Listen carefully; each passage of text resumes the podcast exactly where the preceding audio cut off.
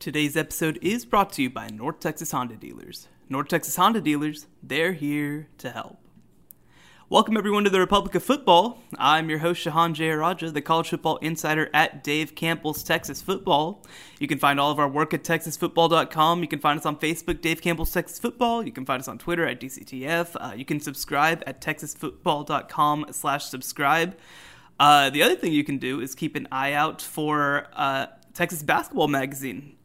Go to texasbasketball.com. You can read my cover story on Lauren Cox there. And the reason that I bring that up is we have the managing editor of Dave Campbell's Texas Basketball here too, Ishmael Johnson. Yo, what's up, man? We got our copies in the office on Friday. I know you haven't had a chance to look at it yet, but oh man, so far, I didn't even know that. Yeah, so far things are looking really good. Man, okay. Maybe I might just have to stop by the office today. I'm going to visit my parents in Coppell today, so maybe I'll just have to go pick it up. Yeah, I think we put one on your desk, so there you go. Awesome. Hey, well, that's exciting, man. My second cover story while at Dave Campbell's. There's nothing better than being in print, man. Like I know exactly. I know that our outlet is now very much online because that's what media is and that's what media should be because it's easy. But man, there is something about seeing your article in print that's just special. 100%. No, I agree. There's nothing. I don't know. You can't replicate that feeling. I mean, all these same articles are going to be online, but I don't know. There's just something really cool about just the magazine or whether it's newspaper, magazine, or whatever. Yeah, no question. But anyway, that's not why we're here. Week 8 is in the books. We're going to go through the college power poll now, starting with, unfortunately, we have a new team at the bottom. Can you guess who it is? I'm going to guess it's the 0-7 Rice Owls.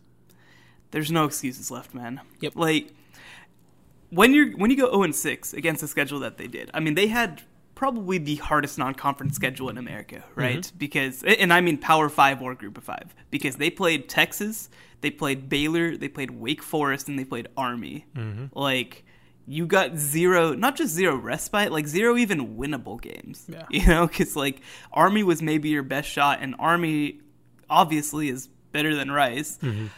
And then you open conference play with the defending champs, UAB, and with Louisiana Tech, who has a chance to win the conference this year. So, like, 0-6, you are perfectly fine with, right? Yeah. Like, you don't feel good about it, but you're perfectly fine with it.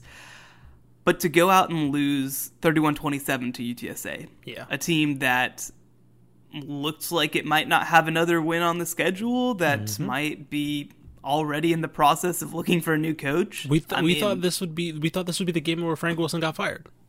Yeah, we thought that there was a chance. That's where UTSA was, and I mean, I put it in the Slack and I kind of put it on Twitter too, where it's like, I can't qualify Rice anymore. I can't say, oh, they're good, but you know, they're 0-7, but they're this, but they're that. You know, it's like, they're 0-7. Like 0-7 is 0-7.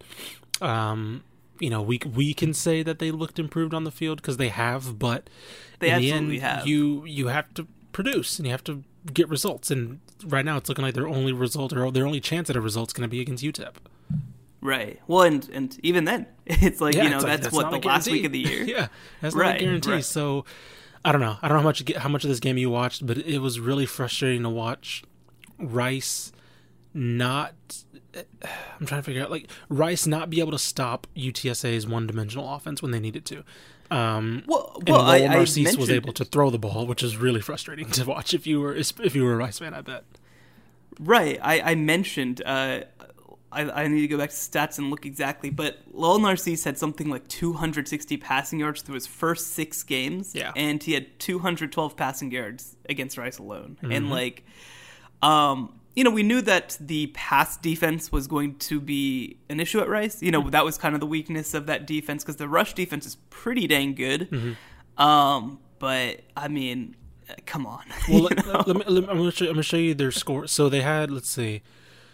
They got the benefit of field position on their first touchdown. I think they started at their own 40, UTSA, I mean.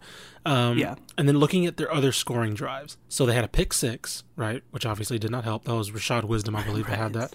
And then they had, let me see, in the fourth quarter to tie it up, they started at the 25. Sincere McCormick goes for 30. Lowell Narcisse goes for 14. Sincere McCormick goes for 6. And that was the touchdown. the next drive that gave them the lead, Sincere McCormick goes for 1. Sincere McCormick goes for 30. Sincere McCormick goes for 9. Lowell Narcisse passed for 3. Lowell Narcisse passed for 12. And then he had an 8-yard touchdown pass. Like, they weren't able to stop the run when they needed to. Sincere McCormick had a great game. Lowell Narcisse was able to run when he needed to. Like, it was just a really frustrating day. Not even considering that UTSA was able to throw the ball, just because Rice wasn't able to stop the run when they needed to, and that allowed Lowell Narcisse to throw the ball. Yeah, well, and I mean, obviously, you mentioned that Sincere McCormick had another good game. I mean, he's just a good player at this point. Yeah, no, he's definitely one of UTSA's bright spots this season. Probably their only bright spot this season outside of the one game from Frank Harris. But. Yeah, I mean, we have to start looking at him as a legitimate offensive weapon now for UTSA. Yeah, I mean, I think that at this point, I mean, I don't know, like not that necessarily he's one of the top best guys in the state, but sure. I mean, I think that when you look at freshman performers this year, I mean, he's got to be top 5? Yeah, for sure. And yeah. I mean, I think that when we're starting to look to next year for like preseason All Texas College, mm-hmm. I mean, he's going to be in the conversation for one of those teams. Sure. You know, I mean, because I think that he's been as good as anybody, I think, this season. I mean, like the guys that you kind of look at this season who have been really good are like Darius Anderson, mm-hmm. Xavier Jones, obviously, who's also going to leave, obviously. But, like, he's up there with any of them. Oh, for sure. And, like, you look at the obvious – counter to that is like, oh, look at, Rashawn Johnson. But it's like their numbers aren't – we like Rashawn Johnson, but, like, his numbers aren't better. Like, Sincere McCormick's numbers are better. And, like, he's been doing this in an offense that's asking him to be the primary, weapon as a freshman. And it's like, and I think he's having the season – I'll let you finish. But, like, I think he's having the season that we expected Deion Hankins to have. You're absolutely right. And I mean, I think it's a great point, actually.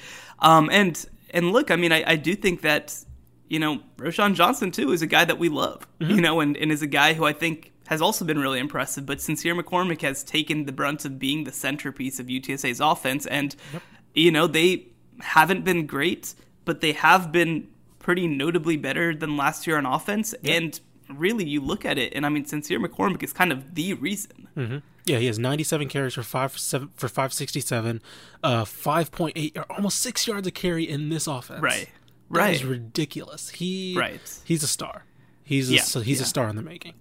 Yeah. So Rice is at number 12. UTSA is at number 10. Right in the middle of them is UTEP. 32-17 loss to FIU. I don't think we need to get into that one too much. They did show some signs. I mean, in this game, you actually kind of saw why the coaching staff likes Kai Loxley, because sometimes he can just come in, make some big plays, and just kind of keep things going. But, I mean, UTEP's offense still doesn't have a whole lot. Yeah. I mean, I am curious. Like, again, in the last 4 games of the year, I'd expect to see all those red shirts play, mm-hmm. Because they have a manageable schedule. Not an easy schedule, because there are no easy games at UTEP right now, but a manageable schedule. So I'll be curious to see when that happens. But we need to talk about this number 8 team in the state.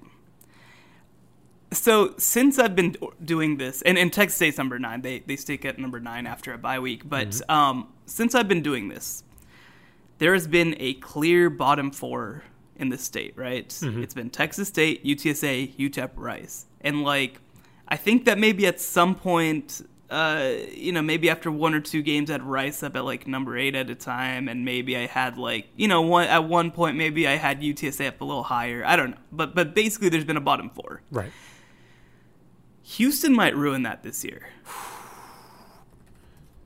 Man. So Clayton Tune was out. There's their starting quarterback who stepped in to replace Derrick King, obviously, but the fact that at this point that Houston thought that the best plan of attack was just to go into this game with Logan Holgorsen as their only quarterback, a fresh and preferred walk-on who also just happens to be the coach's son. Right. Like, Bryson Smith was recruited as a quarterback to come to Houston. Why hasn't he taken more legit quarterback snaps? Yeah, I mean, especially after the news about Derrick King passes, it's like, okay, this guy needs to be taking third team reps. Right. I just don't understand it. And I mean, I'm not saying that like Logan Holgorsen is just horrific or anything like that, but I mean, you're Houston. Yeah. Yeah. you should have a third scholarship quarterback ready to go.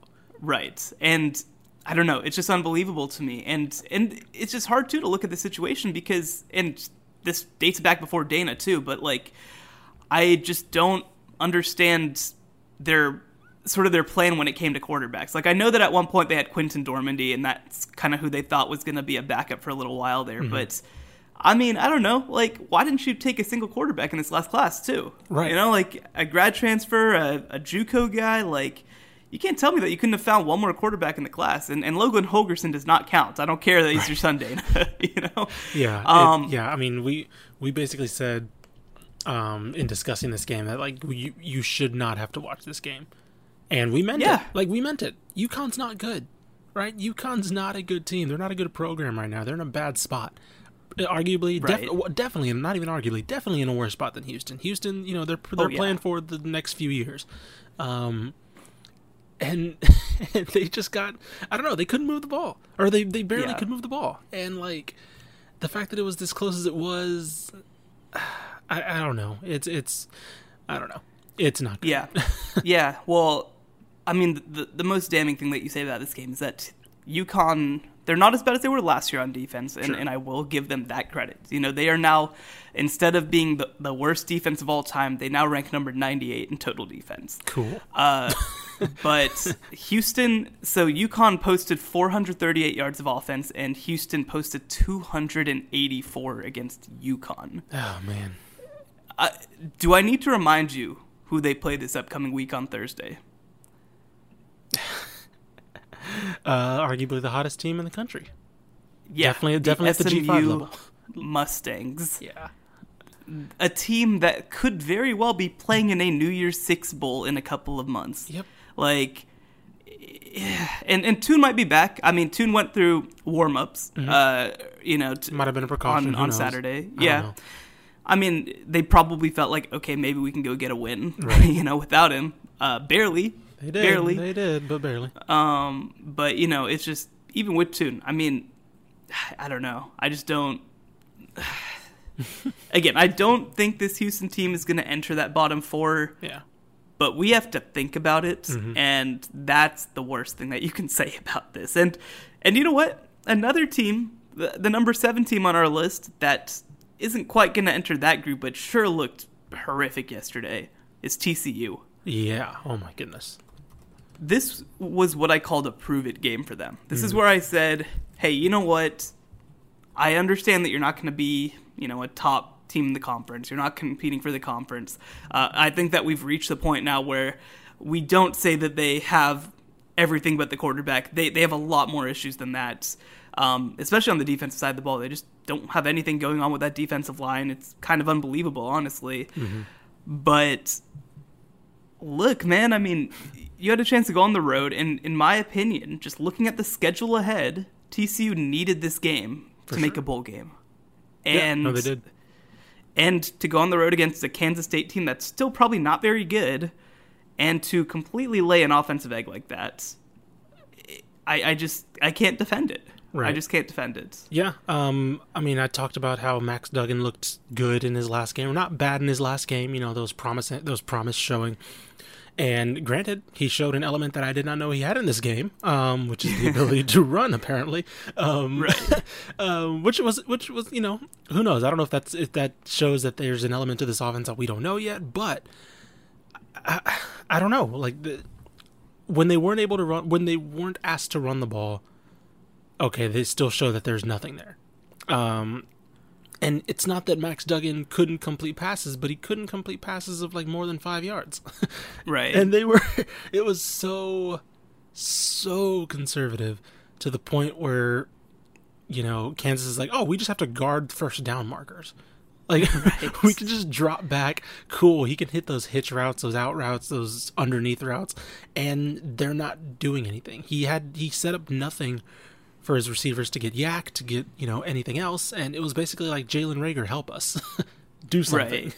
Do something magical. And again, right. And Reagor, I mean, you're just not putting him in good spots. I mean, again, even at the end of last year, lining him up in the Wildcat, getting him on jet sweeps. I talked about it last week. Like, you just got to do something to get the ball in the hands of your best player. And honestly, they've kind of turned away from Darius Anderson too. Yep. Like, I don't quite understand what's going on. I mean, again, I think that we can all pretty much acknowledge that this is probably it for Sonny Cumbie. But, yeah. I didn't think it would go out like this. And, I mentioned, I think they needed this game to make a bowl, and here is why, okay? This is their closing schedule, and I'll preface, their last game is Black Friday against West Virginia at home. Okay, that's manageable, mm-hmm. right? Like, that's a game that they probably should win. Other than that, versus number 15, well, I'm not going to do the rankings because, we'll figure out, but yeah. versus Texas, at Oklahoma State, versus Baylor, at Texas Tech, at Oklahoma. Could they go 0-5 in those games? They absolutely could. Mm-hmm. I'll squint and say they definitely probably should beat Tech. They're on the road, though. Yeah. No, that's me squinting, looking at the schedule, trying to squeeze something out of that. Well, I'll give them Tech, but I'm not confident in giving them anybody else. Having been around these programs for obviously several years at this point, I am confident that they'll beat Baylor because it's the dumbest possible result. But on paper, there's no reason that they should go more than, 1-4 at best in these games. Yep. And that even assumes that they beat West Virginia, who might have things figured out a little bit more by the end of the year. Mm-hmm. So I don't know. TCU's in a bad spot. And the thing is, too, is like Gary Patterson doesn't usually have two bad seasons in a row. Right. And actually, I'll say the same thing, not that it's the team that we're talking about right now, about Mike Gundy. Mike Gundy doesn't usually have two mediocre seasons in a row. Mm-hmm, that's true. And so I think part of it is obviously that the rest of the conference is starting to catch up. I think Kansas State's a little further along. Obviously, Iowa State being good, Baylor being really good this year, mm-hmm. Texas being, I don't want to say back, but, top 25 caliber. Right. It's no coincidence that, when TCU was at its best was when Texas was arguably at its worst. Right. And, I think that just with the way that this state works, mm-hmm. Even recruiting-wise, A&M, yeah. kind of exploding like that. And I think just when you look at the state, recruiting and talent-wise, we always talk about how there's unlimited talent in the state of Texas, and to a large extent that's true. But when they're the five Power 5 teams in Texas, and obviously I think you count the Oklahoma schools kind of as part of that, mm-hmm. and even Arkansas recruiting-wise. Yep. Or LSU too. Right, and LSU too. So, let's say that there are 9 schools that we'd consider sort of Texas and Texas-adjacent schools. Mm-hmm. Well, a lot of those schools had struggled for a little while, and Arkansas is struggling on the field, and they probably will struggle in recruiting the next year or so. But, mm-hmm. They're recruiting really well right now under Chad Morris. Yeah. And Oklahoma is really locking down Texas again. Texas is locking down Texas again. A&M is locking down Texas again. So, so the reality with that is that when that happens, some of the powers that I think have existed for a couple of years in the Big 12 are going to be the ones that suffer because, and I thought that's why I thought that Matt Rhule was stepping into a really bad situation at Baylor, because I thought that Baylor was obviously going to be one of those teams that took a step back. Mm-hmm. And I think that's even more credit to him that in a Big 12 right now, that's got a lot of really good teams and a lot of teams trying to lock down Texas, that they've managed to find their niche. But it is interesting because I think that Gary Patterson has won something like 87% of his games coming off a losing season. And last year wasn't a losing season, so he gets to grandfather in that stat because they won the Cheez-It Bowl. But, I'm serious. They don't have two bad seasons in a row usually. Mm-hmm. And, they'll have a new offensive coordinator. They'll have a more experienced defensive line. All that stuff. But I'm wondering for the go ahead. Yeah, no. Just for the first time since he's been here, other than like that first stretch in the Big 12 where they were figuring things out, mm-hmm. It seems like TCU's foundation seems to have some cracks in it. Yeah, no, I agree. And you bring up, the point about recruiting is really good because. What's Gary Patterson always hinged his, hung his cap on? It's those low 4 stars, upper 3 stars that he can develop and have for 4 years, right? Right. But now you have, you know, now you have Texas State recruiting a lot better. You have UTSA recruiting better. You have North Texas recruiting better. All of a sudden, like, true. Okay, like, you know, they're competing. They would always, Texas and A&M and all, they would let TCU get those 3 stars. But now, okay, those 3 stars have options. Like, oh, right. I can go to North Texas. I can go to SMU. I can go to Texas State and UTSA and play immediately. You know, like, there's those diamonds in the rough aren't necessarily just waiting for an offer anymore. Like, there's so many right. programs going for those guys. You have the smaller Louisiana schools coming in, right? Yeah. Lafayette, you have, or Tulane, you have those schools coming in and offering guys. And yeah, I mean, I don't know. It's a lot of the Texas and A&M and even Ohio State kind of coming in and getting those blue chip guys has right. kind of forced everyone, okay, well, let's look to that next tier because we're not going to get the top tier anymore. And right. I mean, I'm really curious to look at the long term of how that's going to affect, you know, the next, actually probably going back to 2 years ago, to a 5-year projection of what TCU's recruiting classes have looked like compared to the past. Right. Well, and even then, and we'll close kind of on this with TCU, but like, yeah. I think that the other thing that you look at too is, TCU used to also dominate in one particular area, and that was taking athletic, really mobile and aware safeties mm-hmm. and turning them into star linebackers. Yeah. And you look at what the states and what the Big 12 Conference and what the surrounding states are doing, mm-hmm. you know, with the exception of Texas and Oklahoma, who can still get those big-bodied linebackers who can move, but, like, everybody else, they're all running with, you know, converted safety linebackers. Yep. Like, that's kind of just what everybody's doing these days. They found out that that's the secret to the Big 12, is just having fast linebackers. Right, right. And not to talk too much about Baylor, but again, you know, Blake Lynch. Blake Lynch is mm-hmm. a guy who traditionally would have been a safety, and mm-hmm. now he's playing linebacker for them. You know, Jalen Petrie was their one recruit who was left over from the previous coaching staff when Matt Rule came in. You know, yep. he is a safety who moved down to play linebacker now. Like, that's just kind of what's happening. And I think that you'll see that a whole lot, I think, at Texas Tech now, just because they want to be athletic too. And I think that ultimately that's going to make finding those players, like, Gary Patterson is still arguably, you know, one of the 3 best on-field coaches in America. Mm-hmm. I mean, if not better than that, honestly. Yeah. But you know, I mean, they've sort of dominated by finding an inefficiency in the market, and I'm curious if that inefficiency, excuse me, is starting to finally get found out by everybody else too. Mm-hmm. So, well, dark days for TCU, man. You know, again, it's one season, and Max Duggan, I think, has showed enough that he's going to be a decent player, but you know, it's gonna get a little dicey. Look, if we had better teams to put ahead of them, I'd move North Texas down from number 6, but we just really don't right now.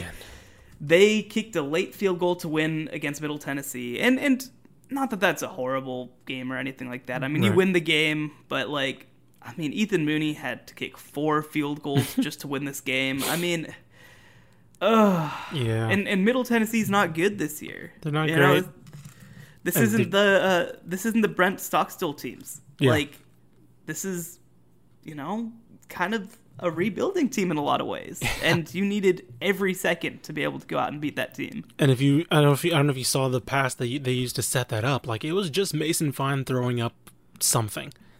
Yeah, like it wasn't like, you know, they meticulously worked the ball down the field to get in the field goal range, like the team we'll talk about here in a second. But, like, it was just Mason Fine with pressure in his face, kind of just throwing it up. I was like, I don't know. And I forgot who completed it too, but it was like, oh, okay, that was it. And then they had a chip shot field goal and they won. But, yeah, let me see. I think it was Jalen Darden that he threw it to. Yeah. But it was like, it was just like, oh, okay, they won. All right. Right. Their defense wasn't good again. But I mean, that's, you know, we've come to expect that. And yeah, like you said, if there were better teams right now in that middle tier, I mean, we might be looking North Texas in that, you know, where Houston is or something, right? If this was a better year for the middle teams of the state. Right. And like that next team, Texas Tech, it's not like they've been super impressive, but to me, they just, have showed a lot more at this point than what North Texas has showed. And they went down 20-0 against Iowa State. Yeah. And that, that was a pretty disappointing result after what we've seen the past couple of weeks, but they did a pretty good job of fighting in the second half. Oh, for sure. And sort of being able to shut Brock Purdy down in the second half. Now, again, we've talked about, and every coach talks about almost too much, how critical starting fast is. And ultimately, you can't spot a borderline top 25 team 20 points. Right. You just can't do it. I know. And I mentioned in the midweek about, Iowa State's not going to light you up, but they're just going to do everything really well. And that kind of showed in this game. Like, Brock Purdy almost threw for 400 yards. It was probably one of his best games of the season, which is something he doesn't usually do. But Breece Hall had an incredible game on the ground. Like, it was just them. It was just Iowa State just chugging along. And that's kind of what they've been all season. They're one of the best teams at just getting what they want. And when you, like you said, when you spot them that much, you're not going to let you in the second half. You're not going to have chances for Sherroderick Thompson to do something, which is basically been one of their keys to success with Jet Duffy at quarterback, is having that second option of running the ball with Thompson. And when you're down 20, you can't do that. And so he finishes with 10 carries, an effective 10 carries. But he can only have 10 because they got to throw the ball because you're trying to come from behind. Yeah. And look, Breece Hall's going to be a damn problem. Oh, God. He's going to be a damn problem. And, if Iowa State has Breece Hall running like this against Baylor and against Iowa early in the year, they probably don't have two losses on their schedule. So, they are rolling right now. And look, again, we'll get to Baylor in a second, but you have to be thankful that you got them in week 4 of the season. Oh my gosh, seriously. Yeah. Okay, moving on to number 4, Texas A&M. Not super impressive against Ole Miss, but it's a win. Yeah. They all count. I think that in this game, it just really goes to reiterate just how bipolar this team is on at home versus on the road. Seriously. Yeah. Like, it's bad. It was really bad. Kellen Mond was not good. They ran the ball fine. They ran the ball with Kellen Mond. I'll give him that. They actually listened to us, which I guess, when he's throwing the ball as poorly and the weather wasn't the best, when you're throwing the ball as poorly as he was, you got to have other options to move the ball. And I don't know. It just felt like a really sloppy game from both teams. Right. Obviously, Ole Miss is in a weird spot with their whole coaching situation. They're probably going to make a move at the end of the year. And so it just felt like they were trying to drag A&M down to try and, make a mess of it. And obviously they did, and it almost worked. Right. Yeah, I don't know. You can't leave this game feeling very good about Texas A&M. No. You don't feel horrible about them either, but there's nothing that happened in this game that makes us think any higher of them. And again, same deal. If Tech looked like an 8-win team, we'd move them ahead. If North Texas looked more like last season, we'd move them ahead. I mean, this middle class, I think, is really struggling right now in the conference. I will give credit to A&M's defense. They played really well. They have probably what ended up being the separating score on the scoop and score. Ole Miss's offense isn't bad. Like, it's not great as it used to be even last year under Phil Longo, but. Rich Rod's a good offensive mind. They can move the ball. It's probably, I'd say, net plus offense when you compare it to the rest of the country.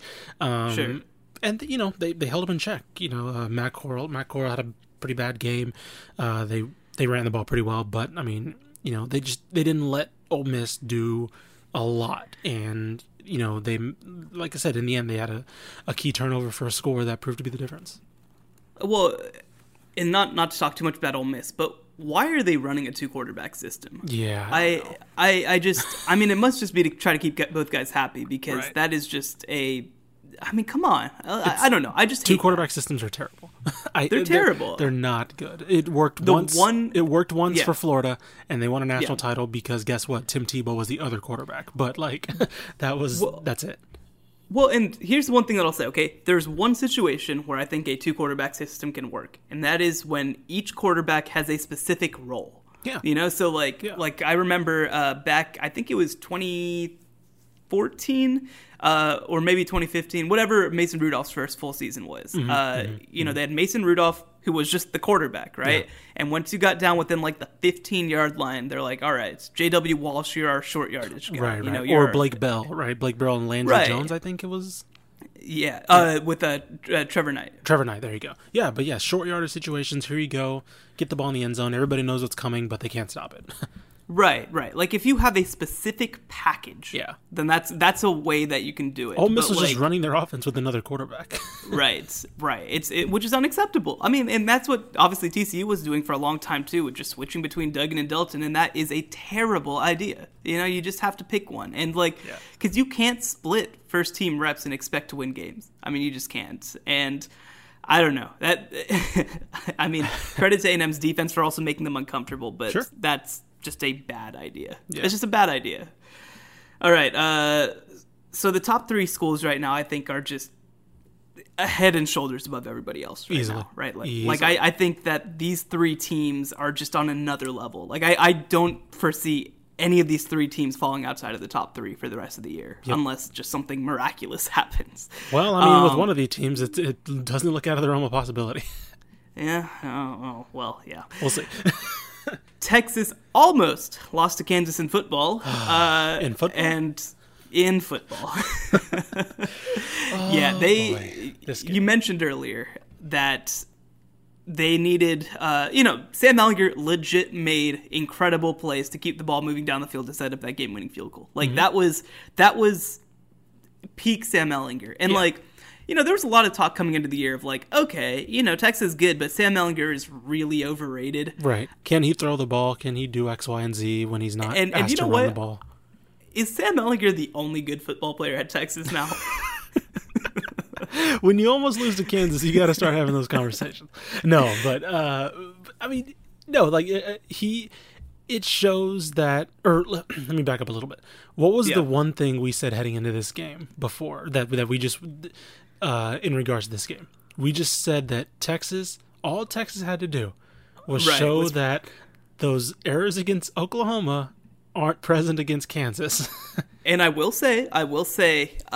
give Texas's offensive line a little bit of credit. They did a better job this week. Against the bad team. Right. Better job. I think Sam Ehlinger he still got sacked, I think, twice, but still, when you compare it to, 8 times against, or I guess he got sacked once. Okay. Or actually, hold on. 3 times. But when you compare that to 9 times against Oklahoma, that's an improvement. And they let Sam Ehlinger have time to throw, so he was able to almost throw 400 yards.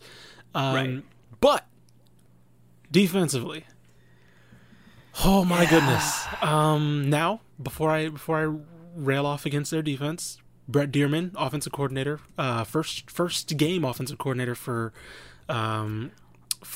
Kansas. And sorry, I think you mean Dallas Cowboys head coach Brett Dearman. Right, yeah, that's definitely going to happen. But, it comes up from an NAIA school, probably should have been the offensive coordinator before, but I don't know if Les Miles felt confident to make that switch. I think they were going to bring him along slowly was the point. Right, and so they've decided just, you know what, screw it. Season's lost, let's just see what he has. And it turns out, my man can drop some plays. Carter Stanley finishes with 310 yards, 4 touchdowns, no picks. Puka Williams was on fire, nearly rushing for 200 yards, 2 touchdowns, almost averaging a first down a carry. Carter Stanley even had a run in him. Man, this Kansas offense looked like something different. And now, Shahan, talk about the defense. Talk about Texas's defense, because I just got finished bragging about Brett Dearman probably being a really good coordinator. Well, okay, here's the thing, is that we knew that Texas secondary was going to be an issue, and I think that showed itself a little bit against Carter Stanley, but also there was just a whole lot of bad play. I mean, it wasn't even just injuries. It was like Puka Williams. Right. Puka Williams is not a big guy, and he was running through arm tackles like it was nothing. Okay, I missed who it was. Who did Puka Williams throw off of his shoulder? Oh, that was Brandon Jones. Oh, God. That was Brandon Jones. Oh, God. I tweeted that. Their top safety right now. I tweeted that. Puka Williams looked at Brandon Jones and said, weight room. Like, Puka Williams is under his 200 pounds. He's 190. Oh, my God. And Brandon Jones is a big dude. Yeah. Right? Like, and I don't know. I mean, that's the thing is, like, I think you can make some excuses for the secondary. Yeah. Not a lot of excuses, I don't think. I mean, I really don't think even at this point that they should be making a lot of excuses. But, like, that run defense, I just – that's not – That was bad. Yeah. Like, that – I don't get it. I don't get it. It was so bad. I mean, there's going to be just some discussion about – and I don't think it's going to happen. People are like, oh, if they lose to Kansas, someone's got to get fired. It's like – I don't think. I mean, that's not happening. Like, you know, no matter what, the staff is safe. Like, they're not firing Todd Orlando. They're not firing. I don't know. I mean, maybe some underneath position coach, but I just don't see it happening. Right? We knew this defense was going to struggle with how many new faces were on here. I mean, we stressed it, but I don't think a common knowledge kind of put together how much this defense was going to change this year. Right. But I mean. You should still be able to see something, right? You should still be able to see some semblance of improvement. And I think Brian Davis had it. Let's see, he had a stat. Kansas finishes with 569 total yards. Texas still on pace to have the worst defense statistically in school history. Right. Like, yes, this is a rebuilding year, but this shouldn't be the worst defense statistically in school history. Right. Well, and here's the one thing that I'll say, and this is, I don't even know whether it's positive or negative, this is just a statement. Mm-hmm. Todd Orlando's defense centers on being able to play man-on-man cornerback coverage. Yeah. And right now, especially with some of the injuries that they've had and some of the inconsistent play from their underclassmen, which by the way, I mean, I must clarify, every cornerback who's coming in, well, first of all, is almost all of them are from that 2018 recruiting class, which I think there's a pretty good argument is the best defensive back recruiting class of all time. Yeah, sure. Like, no, I think that there's a very good argument. Like, every single kid coming onto that field was a top 100 recruit, right, at defensive back. These aren't scrubs. Right, and granted, cornerback is the position probably most on the field. We've talked about this before, where experience matters. Mm-hmm. I mean, I don't know. Again, if they can't man up wide receivers, which it sure looks like they can't, even against Kansas. I mean, again, they still have to play. I mean, we saw last week against CeeDee Lamb. They still have to play Denzel Mims and Tyquan Thornton. They still have to play. Gosh, who else is left on that schedule? They still have to play Jalen Reagor. Oh, God, yeah. Like, they still have so many good players left to play, and there's just a reality, and things will be a little better, I think, in the secondary when Caden Sterns comes back, which should be soon. But it's like they shouldn't. Not everything should be relying on Caden Sterns. Like last year, Caden Sterns was hurt. In general. Yeah, last year Caden Sterns was hurt, but you still had Chris Boyd. You know, you knew that you didn't have to worry about things with Chris Boyd there. And this year, it's like, I don't know. they're really looking. It's really looking shaky, and you wonder. I mean, Todd Orlando's, his whole system is on, like you mentioned, man coverage, right? Man coverage on the outside. Right. You wonder how much he has to look at that this offseason, because he has an entire season of evidence that I don't think that there's a guy in this roster right now that he should feel confident in as developing into a lockdown corner. Well, I think that I do think that they'll consider mixing in a little bit more man coverage. Great. He has done zone. He has done that this year a little bit, right? Definitely more than years past. Right, but I do think that they'll look at running some more zone. I do also think that they will.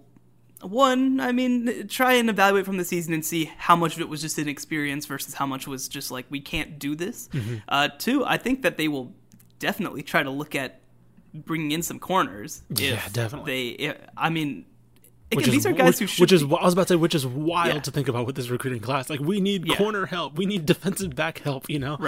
Right. Well, and look, I mean, the reality is too is like, Brandon Jones has probably week in and week out been the best player on this defense, and he's graduating. You know, and like Caden Sterns will step into that role because Caden Sterns is freaking awesome and probably will be an All-American as soon as he can have a healthy season. But and I will say, like, what we're seeing this year from B.J. Foster, like he's prone to error, he's prone to boneheaded mistakes.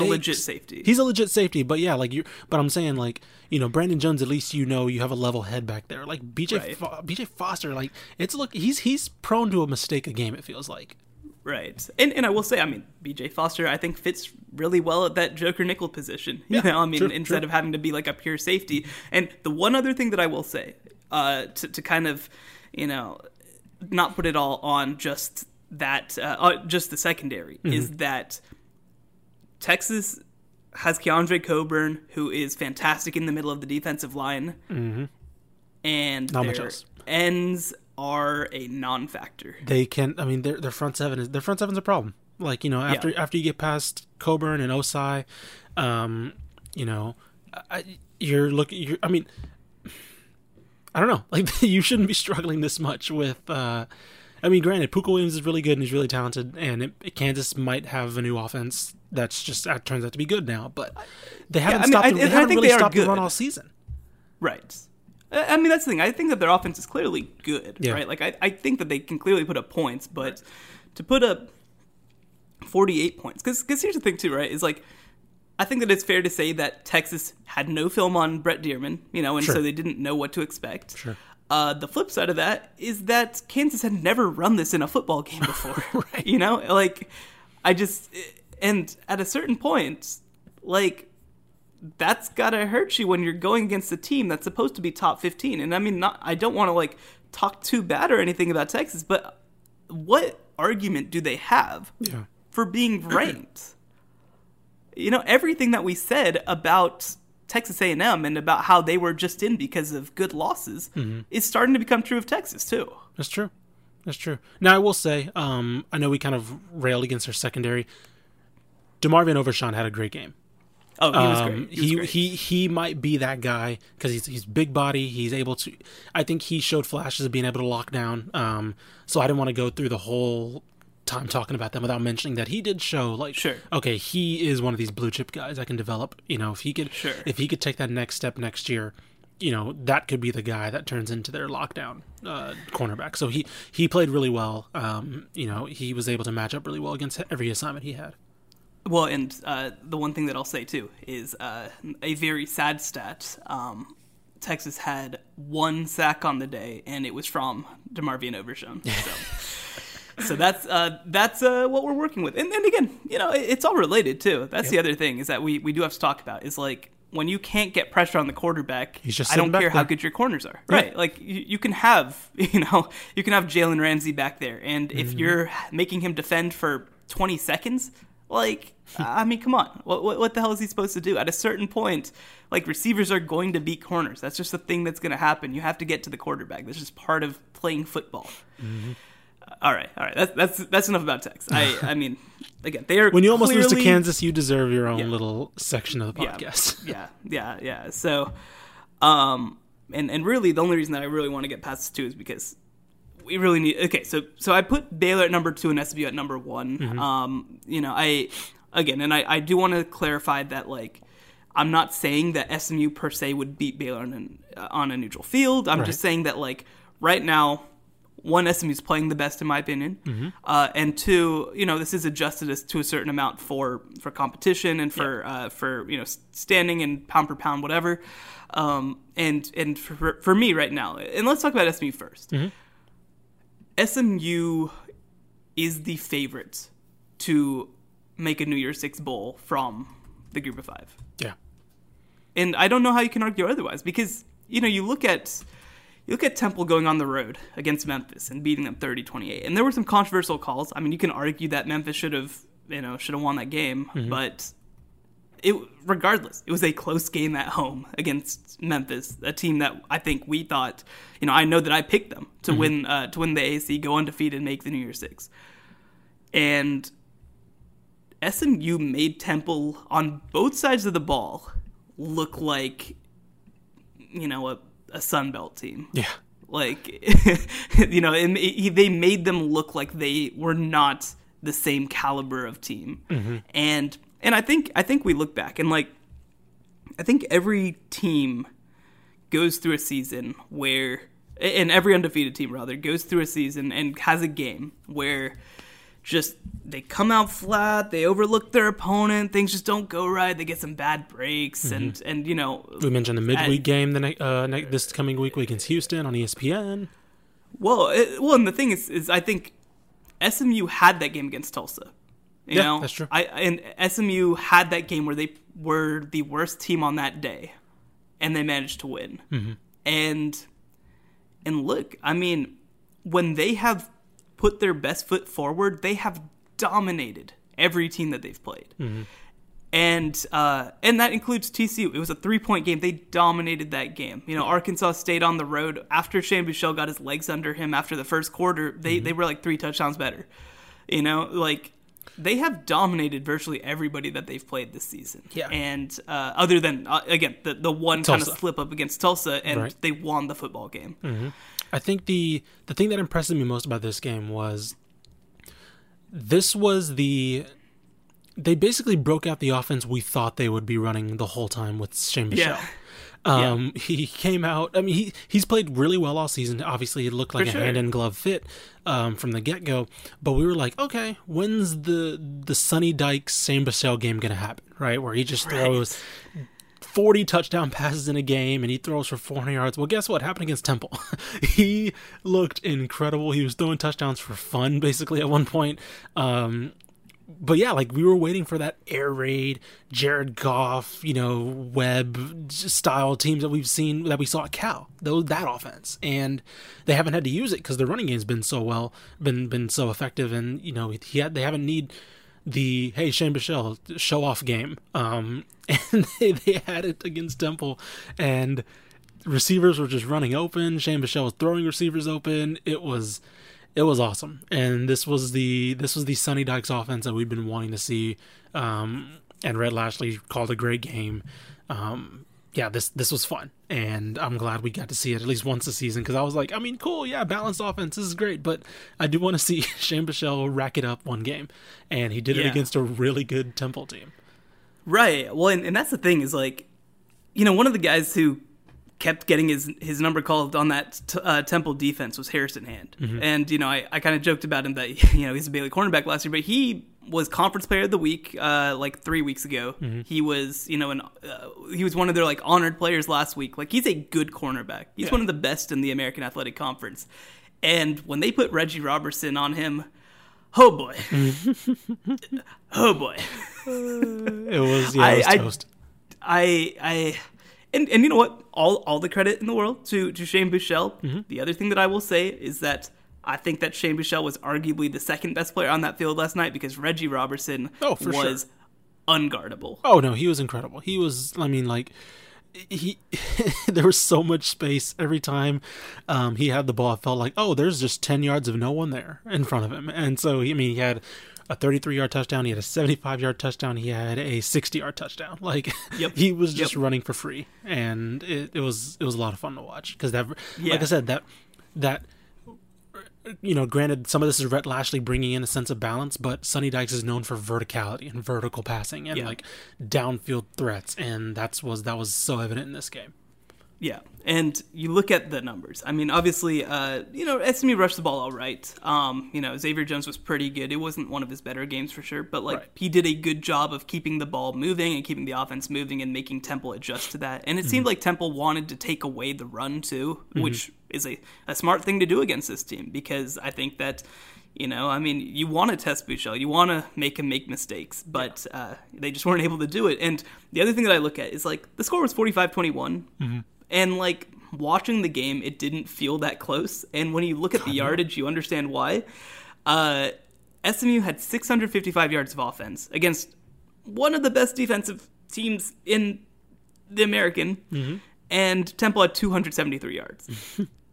So that's what we were working with. You know, I mean, that's the thing is that we'll talk a lot about how good SMU's offense is, but their defense is incredible. I mean, their defense is really, really good. It's super disruptive. It causes a lot of issues for teams. I mean, I think that Patrick Nelson should be in contention, maybe even for conference player, defensive player of the year, because he's been that good for them.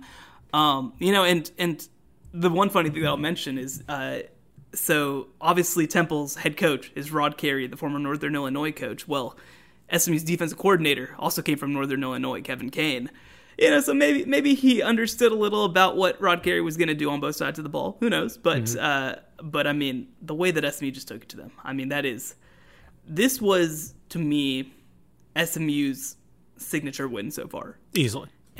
And you know, I'm curious how many people watched it. I mean, obviously I was there. I was fully invested in it. I am curious how many people exactly watched it. And sure. That's the one thing too, where like on Thursday, SMU goes to Houston. I called that last week. This is going to be their show out game. They're going to play against a not banged up, but like a downtrodden Houston team on national television on a Thursday. Let me see what the NFL Thursday game is, because they might be going against a pretty bad matchup. Let me see. The only thing would be it's Broncos and Chiefs. It's Broncos. Oh, that's true. I'll say for the football fans, it's Broncos and Chiefs without Pat Mahomes. Like people are going to be tuning in. They're going to probably be looking for other options. Actually, no, that was last. That was last week. I was about to say, wasn't that last week? It's like the game sounds familiar. Anyway, keep vamping. No, but I mean, SMU can have a just crazy breakout moment where they absolutely beat the crap out of Houston next week. It's Washington, Minnesota. Come on now, that's still not good. Come on, if you watch that game over this SMU game, then just. Don't listen to this podcast. Right. Get the hell out of here. Yeah. I mean, you have a problem. Watch this SMU potentially throw 50. Right. So SMU, again. And actually, you know, I mentioned that these are the top three teams. Right at this moment, SMU and Baylor are a head above Texas as well. And, you know, so with Baylor, I had this game as a scheduled loss, right? Mm-hmm. I had them. I did too. Just because, you know, an emotional win over Texas Tech at the last second and a couple of overtimes. You know, all the hubbub around the missed call, on, you know, to end the game, all that sort of stuff, whatever. You know, I thought that maybe it would be a little bit distracted. And on the other end, Oklahoma State really had a week to gather itself after the loss to Texas Tech. Mm-hmm. You know, had a bye week to prepare. I thought that maybe Tylan Wallace would be able to cause some issues. I thought that, you know, Clay Johnston being out at middle linebacker, I thought that maybe that would cause some issues. Like, just...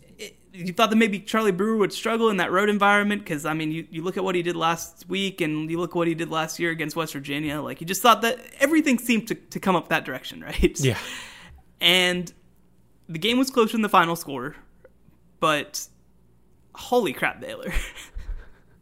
Holy crap. I mean, they are serious this year because, you know, I mentioned it on Twitter. This is the biggest win by Baylor in Stillwater ever in their history. Like they have, and they've only won here once since 1939. Before that, and it was a 10-point win back when you know Baylor was rolling in 2015.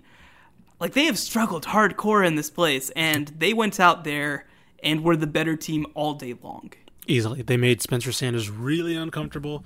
Chuba Hubbard got what he wanted, but again, that's what happens when you're probably the best running back in the conference. Tylan Wallace, I mean, they held him relatively in check as much as you can hold Tylan Wallace in check. It was mostly came at he got open a little bit, but he didn't break away very much. Right, and it was mostly at the expense of disrupting Spencer Sanders, so he didn't really feel comfortable looking for Tylan Wallace or he didn't have time to throw, and you know, I think they had a scoop and score of their own against him. And like, yeah, man, this is one impressive win because this Oklahoma State team seemed like the type of team that they're going to get, you know, I think I was listening to the broadcast for Texas and Kansas, and one of them mentioned Kansas is going to get, quote unquote, get someone this year. Oklahoma State's typically the team that gets someone every year. Right. And because, especially in Stillwater, especially with their offense, like there is like, okay, they're going to have the game where they hang 40 and one team just couldn't keep up.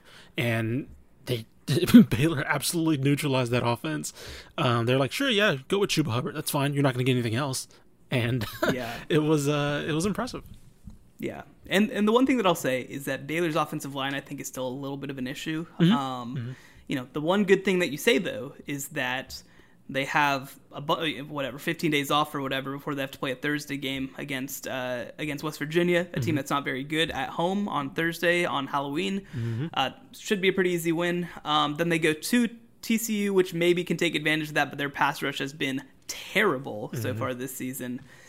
And then you get Oklahoma and Texas. And so you hope by November 16th. That's how long you have to fix things, right? You have until November 16th. And at that point, their starting left tackle, Connor Galvin, will probably be back. But even if he's not, you think that maybe by that point you can start to fix things and start to kind of get guys a little bit more comfortable. Mm-hmm. And I'll tell you what, after sort of what we talked about last week and on last week's podcast, I think that Charlie Brewer went out and had a really good game. Oh, for sure. Easily. He was efficient. He wasn't careless like he was a week ago. Yeah, I don't know. It was definitely the response that I was hoping to see. And I mean, granted, Oklahoma State's defense not great, but I mean, you still expect him to take advantage of that, and he did. Right, and a lot of his yardage came on some big plays. Mm-hmm. But I think that he did a good job all day long of sort of opening up those opportunities for his players. Yeah. Like, I think that, yes, Josh Fleeks broke away. Obviously, Jermichael Hasty broke away. Tyquan Thornton broke away. But he had a nice touchdown. They were set up. Yeah. They were set up by how well Charlie Brewer was throwing the football, too. For sure. So, all right, that pretty much does it. To run through it again: number 12, Rice; number 11, UTEP; number 10, UTSA; number 9, Texas State; number 8, Houston; number 7, TCU; number 6, North Texas; number 5, Texas Tech; number 4, Texas A&M; number 3, Texas; number 2, Baylor; and the number 1, SMU Mustangs. We'll, I guess, get to see what the AP thinks about this in a couple of hours. I'm curious, kind of, do you think that Texas gets punished for this? I mean, they should, right? I gotta look at the poll. Let me see. Who? Because I'm trying to. Obviously, they have to. In order for them to drop, somebody has to jump ahead, right? And so, right. I'm just. Well, I think that Baylor and SMU should clearly jump ahead of them. Let me see, where are they at? Yeah. Let's see. Michigan lost. Yeah. Did Arizona State lose? They got killed. Okay, so yeah, I could see them dropping to 17. If they just Boise State lost though too. Oh, that's true. So I can see them dropping like 17-ish. Yeah. Well, if you just take Baylor, literally just take SMU and Baylor and move them ahead. well, okay. You take SMU and Baylor, move them ahead. You take Boise State, move them behind. Minnesota also won. So I think that they should get consideration too to move ahead of Texas. Mm-hmm. After that, obviously, it gets a little dicey. Then you got to start asking whether how much we believe in certain group of five teams too. And yeah. I think that Cincy's really good. They might be, but it's also I don't know. It's we'll see. I think, in the end they did win. So it is still like, do you want to dock them 5 spots for winning? It wasn't a good win, but I think the AP, whoever votes in the AP, they still look at it. It's like, it's a W, it happens, whatever. And they might knock them 2 spots, but I think 5 might be a little too much. Yeah. No, I get that. I just more mean in terms of that all of a sudden, it's the same thing that we talked about with A&M a few weeks ago, where it's like, mm-hmm. Texas is ranked top 20 in the poll because they lost close, to LSU, and they didn't lose close to Oklahoma, honestly. Yeah, that's right. And so I don't know. It's less that I think that they should be docked per se from where they are, and it's more that I think that they probably didn't deserve to be where they were in the first place. That's right. And it's the AP poll. It doesn't actually mean anything. But when does the playoff ranking start coming out? Ooh, that's a good question. Is it this week? Probably soon, right? It's got to be soon. I feel like week 8 sounds about right. Yeah, I think that's about right. College football playoff. I don't know. There's no date. I feel like there should be a date on ESPN or something. Yeah, and usually they do just so many of the. Okay. They won't debut until after week 10. Oh man. Okay. Honestly, though, that. It's usually been like even before now. It's usually been very early. Gotcha. I do like them getting as much evidence as they can, because there's no reason. There's no reason to have them after week 6. I will say one thing to augment your argument. Okay. Number 1, Mississippi State. So fair enough. All right. Well, that's pretty much do it for us. Thanks to everybody for listening, as always. If you're not a subscriber, please texasfootball.com/subscribe. It really helps us out. It helps us continue to do great content. Again, if you haven't as yet, go to texasbasketball.com and you can actually pre-order the new 2019-20 Winter Preview magazine. It's going to be a lot of fun. Again, I had the cover story on Baylor for Lauren Cox, but we've also got a feature on Buzz Williams in there. If you're a Texas A&M fan, we got previews of, God, you said it's close to 3,000 high schools, right? Yeah, it's somewhere around 3,000. Oh, God. I'm glad I just have to write some features, man. I do not want to have to be tracking down 3,000 high school previews, but Ish does a fantastic job with the magazine. Make sure and pick it up. And again, you can order it online at texasbasketball.com. Again, if you're not, texasfootball.com/subscribe. You can find us on Facebook, Dave Campbell's Texas Football. You can find us on Twitter at DCTF. Thanks again to our friends at North Texas Honda Dealers. You know, my dad actually mentioned to me that it might be time to look at trading in my car, so maybe I'll have to go make a trip up there. I mean, I do drive a lot, obviously, yeah, so it might be time. It might be time. For Ishmael Johnson, I'm Shahan Jayaraja. Thanks as always, and we'll talk to you again on Wednesday.